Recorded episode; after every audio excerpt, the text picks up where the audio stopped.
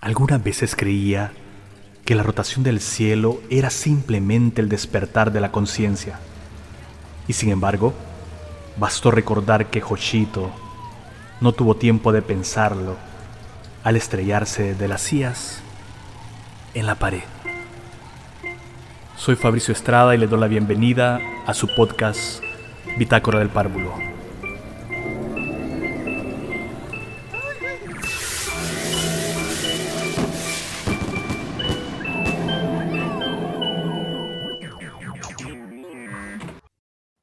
Enseñé los pequeños secretos del mar, de las costas de la mar.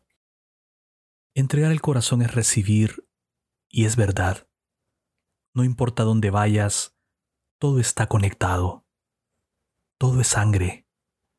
Cumple con tu palabra, tal vez para eso existan las palabras. Y brillar es una palabra. Cumple con tu palabra y no caerás en viajes penosos de vuelta a casa de eso es que tratan todas las historias. Si alguien me dijera que no sé contar, le daría toda la razón. Y puede suceder que todo se vaya. Te dejarán la mar extendiéndose más allá del amanecer de esta era de cyborgs. Aunque tengas la juventud de un cerdo, los vicios griegos amaban esto. Los placeres de un cerdo, el olor voraz de un cerdo. Quiero decir, que no puedo ser absolutamente brutal. No está dentro de lo que soy capaz de hacer. O puede que yo me vaya. Te hará compañía la soledad del mar. Yo conozco las barcas hacia donde crece el mar. Es de ello que te hablo, de la rabia que crece buiciosa dentro y fuera de los días, de la marea que ahoga y luego se marcha. Deja a las viejas aves que te cosechen las pistas de la lluvia, no como el sol que gente dicen, gente muy importante. Si se muere el sol, todos mueren. Nos han manipulado a un nivel cada vez más profundo. Prótesis, demonios, metástasis. Como las sombras, sé mitad miedo, mitad frío y mitad misterio. Por tus ojos y tus palabras me reconocerás. Ese ya es un camino sin fin de atardeceres. No hay ya nada que reclamar al televisor. Ahora las imágenes que surcan las pantallas son tuyas. De haber nacido dentro de 50 años, todo esto que te digo me parecería medieval, que lo es. Y tal vez entonces el lenguaje se base en algo menos corporal o mental, algo mucho más veloz, cooperativo y sincero. De seguro piensas lo mismo al leerlo. De seguro tenemos mucha fe en nuestra especie. De seguro Tal vez al leerlo ya no haya mar.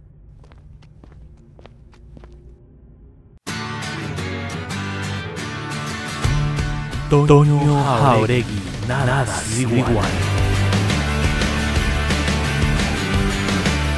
Nada ha sido igual desde que te fuiste, un viaje al infinito de frialdad. Tengo en mi alma una parte triste, un vuelo a la nostalgia sin final. Episodio 46. El Perú poético visto por Martín Zúñiga Chávez. No es que me hayas hecho tanto daño, solo es polvo al viento sin cesar. Suelo imaginarte en todos lados, un deseo eterno que no se irá.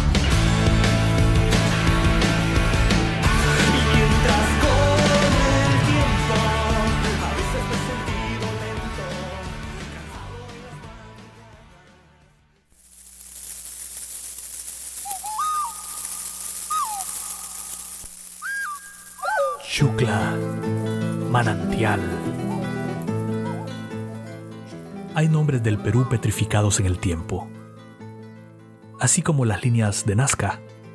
Uno dice Perú y cree ver el inmenso colibrí dibujado en el desierto, y si se vuelve a decir Perú, ve unas inmensas piedras apretando aún más los muros de Cusco. Eso es abuelo de pájaro, por supuesto, pero en el podcast de hoy quiero decirle a usted que me escucha, que no siga ese pájaro, así como lo propone el poeta y amigo Martín Zúñiga Chávez, desde el poeta y desde el poema que abre este episodio. La entrevista que le he mandado intenta acercarnos el otro Perú, que quizás ya surgió, pero que la prensa mundial asegura que está surgiendo.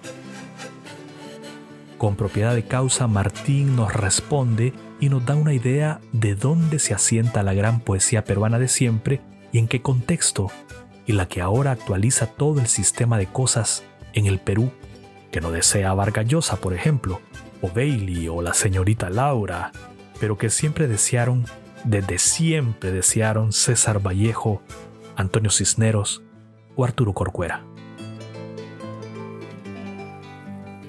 Una vez escuchemos a Martín Zúñiga, escucharemos a Rubén Izaguirre, poeta hondureño que memorioso y sensible nos revela algo de lo mucho que sabe y ama de Perú desde siempre, porque como dice el mismo poema de Martín, el corazón conecta todo y es la misma sangre.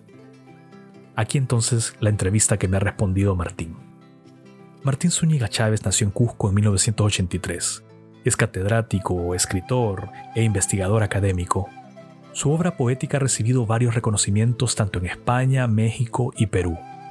Ha publicado los poemarios No sigue ese pájaro en el 2017, Gavia en el 2009, Pequeño estudio sobre la muerte en el 2010 y Cover en el 2012, cuya cuarta reedición ha sido publicada este año por la editorial Buenos Aires Poetry.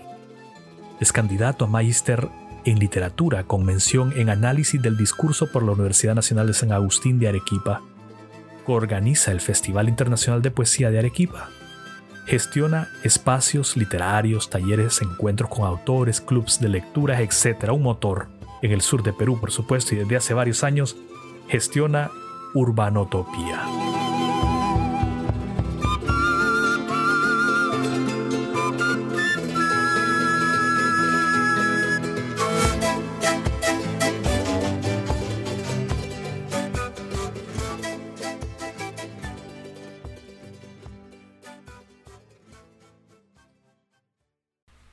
¿Qué tal Martín? ¿Cómo vas? Gracias por esta entrevista que me has cedido, ¿no? Te hago la primera pregunta. Según tu criterio, ¿cuáles son los nombres que sostienen en el tiempo a la poesía peruana? Querido Fabrizio, muchas gracias por la invitación para poder responderte algunas preguntas acerca de la poesía peruana. En general es, es una tradición bastante rica y esto lo digo con total imparcialidad, ¿no? Eh, la poesía peruana tiene nombres señeros durante todo el siglo XX y también ya entra el siglo XXI. Hay varios nombres importantes que recorren toda la poesía peruana, no solamente desde Guren, Vallejo, Martín Adán, a comienzos del siglo, este, a mediados del siglo, tenemos Magda Portal, tenemos a Antonio Sillonis, tenemos nombres muy respetados de la generación del 50, del 60, eh, grupos como Hora Cero o más, cercanos en los 70, donde está Jerónimo Pimentel, donde está Enrique Verástegui, nombres como José Watanabe, o contemporáneos a ellos como Blanca Varela, por ejemplo, solo para nombrarte algunos porque la lista en realidad es larga y poetas en todos los rincones del país, ¿no?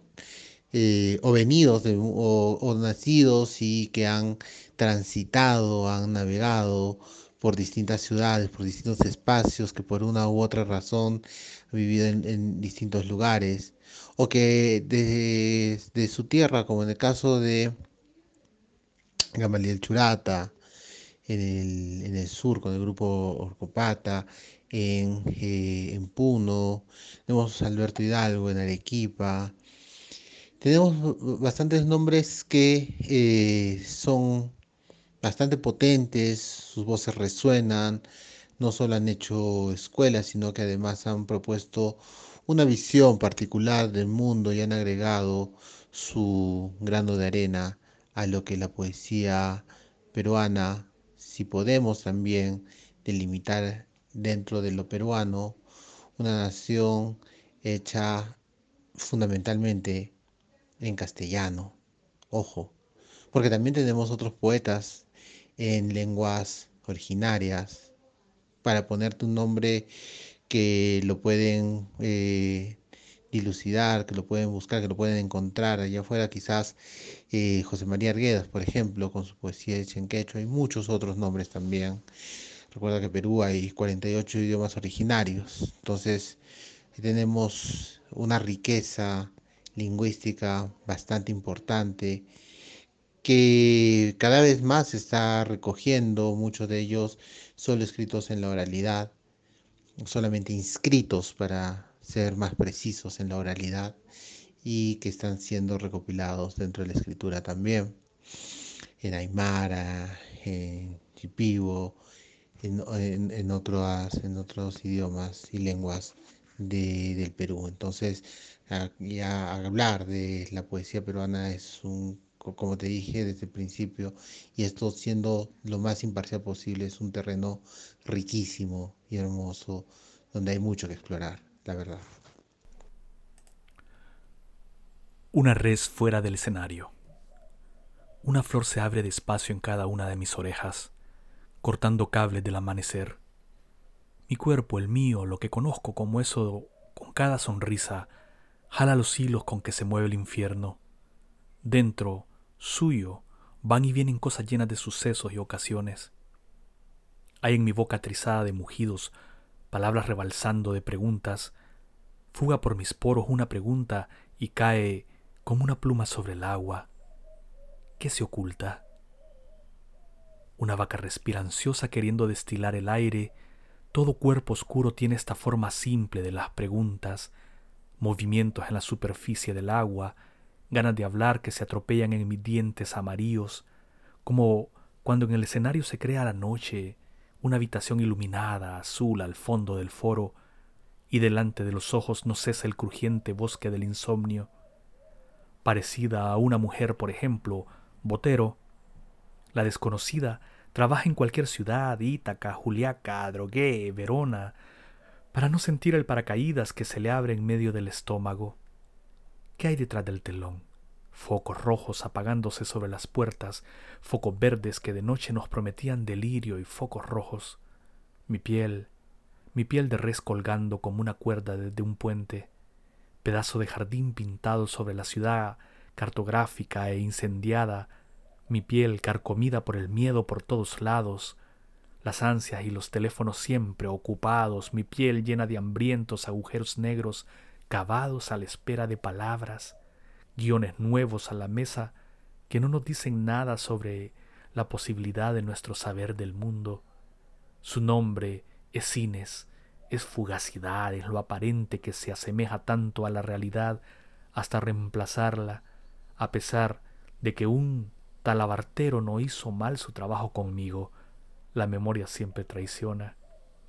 Retirarse, abstraerse, es un ejercicio de memoria. Es difícil distinguir a una vaca negra escondida en medio de la oscuridad de una morgue, tendida a lo largo del tiempo hasta el borde donde camina el pasado, pidiendo su porción de sangre. Quisiera que esas palabras no crezcan o cosecharlas para poder infundirme valor para cruzar el puente de aquí hasta allá. ¿Qué se ve? Luces, las más de las luces alumbrando el cuerpo como un árbol de Navidad tratando de convencer de que nadie estuvo en esto antes. Aquí siempre todo es casi nuevo. Tócame, te dice ella. Las cosas dentro mío son blandas, sueños tranquilos y felices como sueño un feto dentro del cráneo, sin necesidad de, decir estoy aquí, aquí adentro, aquí donde sí digo Ulises, no digo nada, se parece a soplar sobre una rama. Señorita traductora, no cambie las prioridades, dije. Sobre, no dentro, soplar dentro de una rama oxidada, convierte todo en arena, en quena, en tristeza, en ceniza, en nadie, espuna. De cada uno de mis ojos cae una luna de hojalata sobre el reciente frío dejado por un becerro parido sobre la unidad de América Latina como los carniceros tomen en cuenta las vivas articulaciones del discurso, amable, desconocida, los surcos del jardín que limitan el paso del agua, que es profundidad, es piel, es vientre, es res y sonrisas. Si mi patria es aún mi carne pegada a mi cuerpo, aún completo, y es todavía un becerro, casi un feto, un feto ultravioleta que ve gusanos transparentes entrar y salir del cuerpo de su madre. Martín Zúñiga Chávez, de su poemario Cover.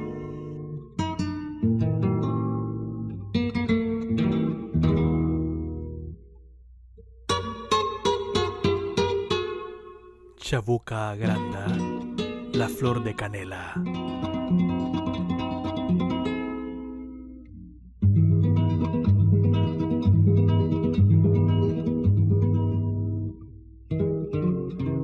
Déjame que te cuente limeño. Déjame que te diga la gloria del ensueño que evoca la memoria viejo puente del río y la alameda. Déjame que te cuente limeño.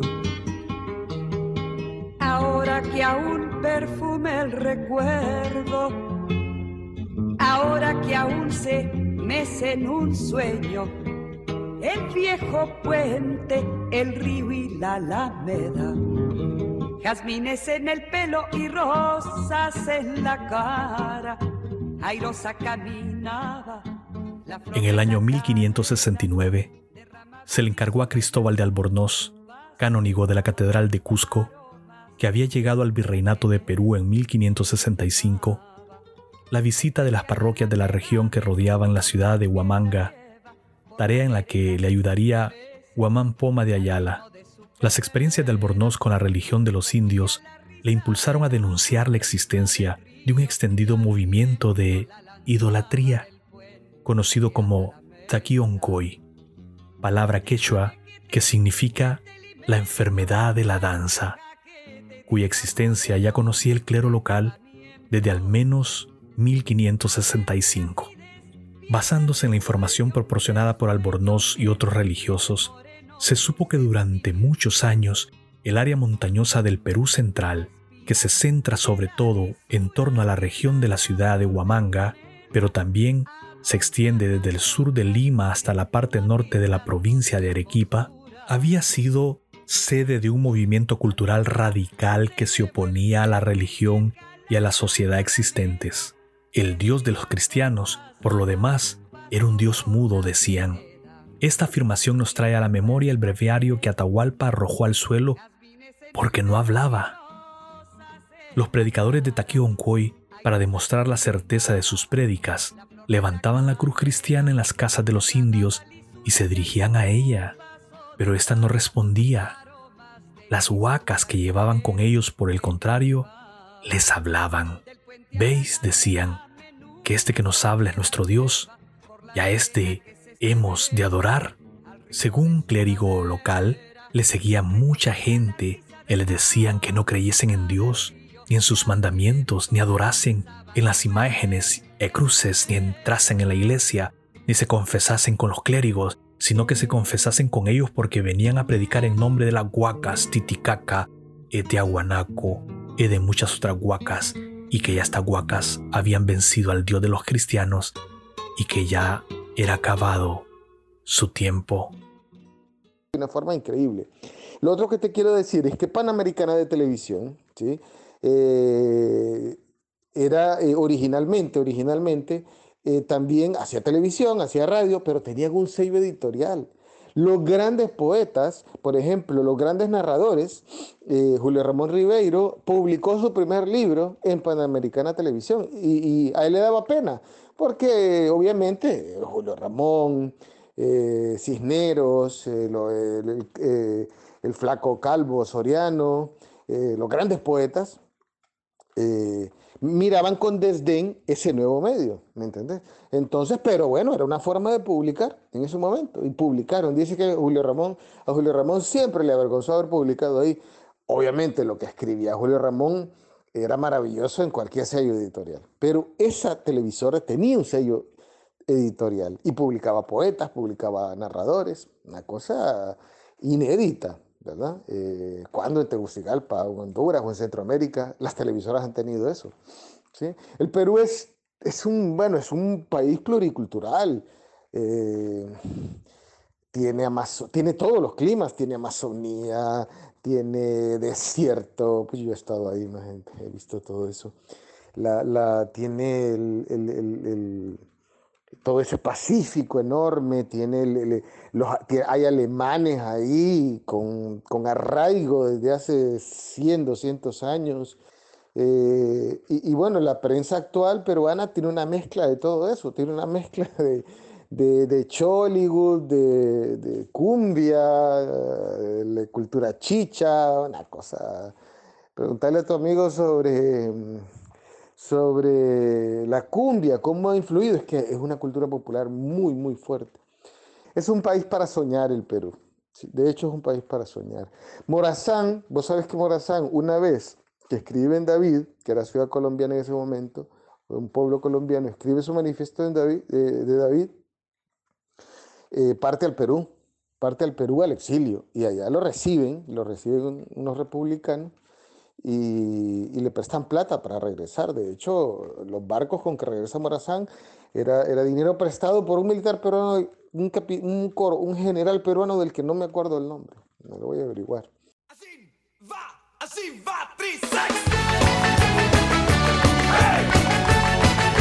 Pedro Suárez Vértiz, los, globos, del cielo.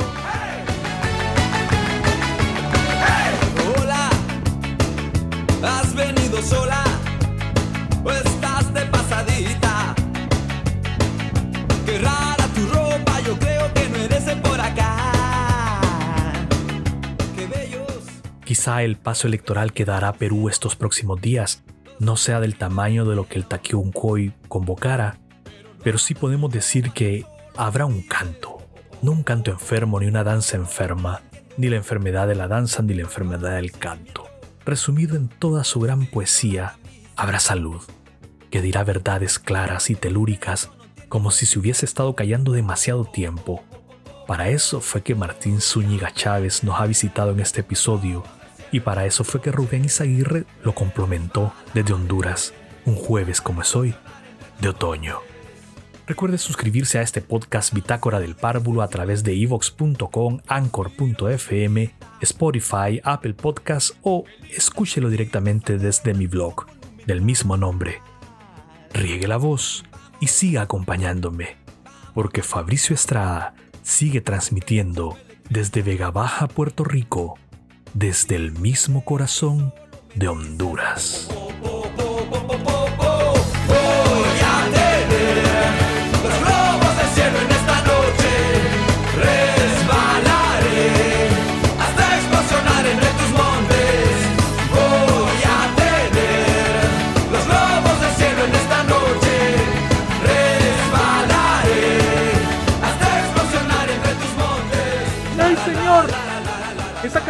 Parece comunista.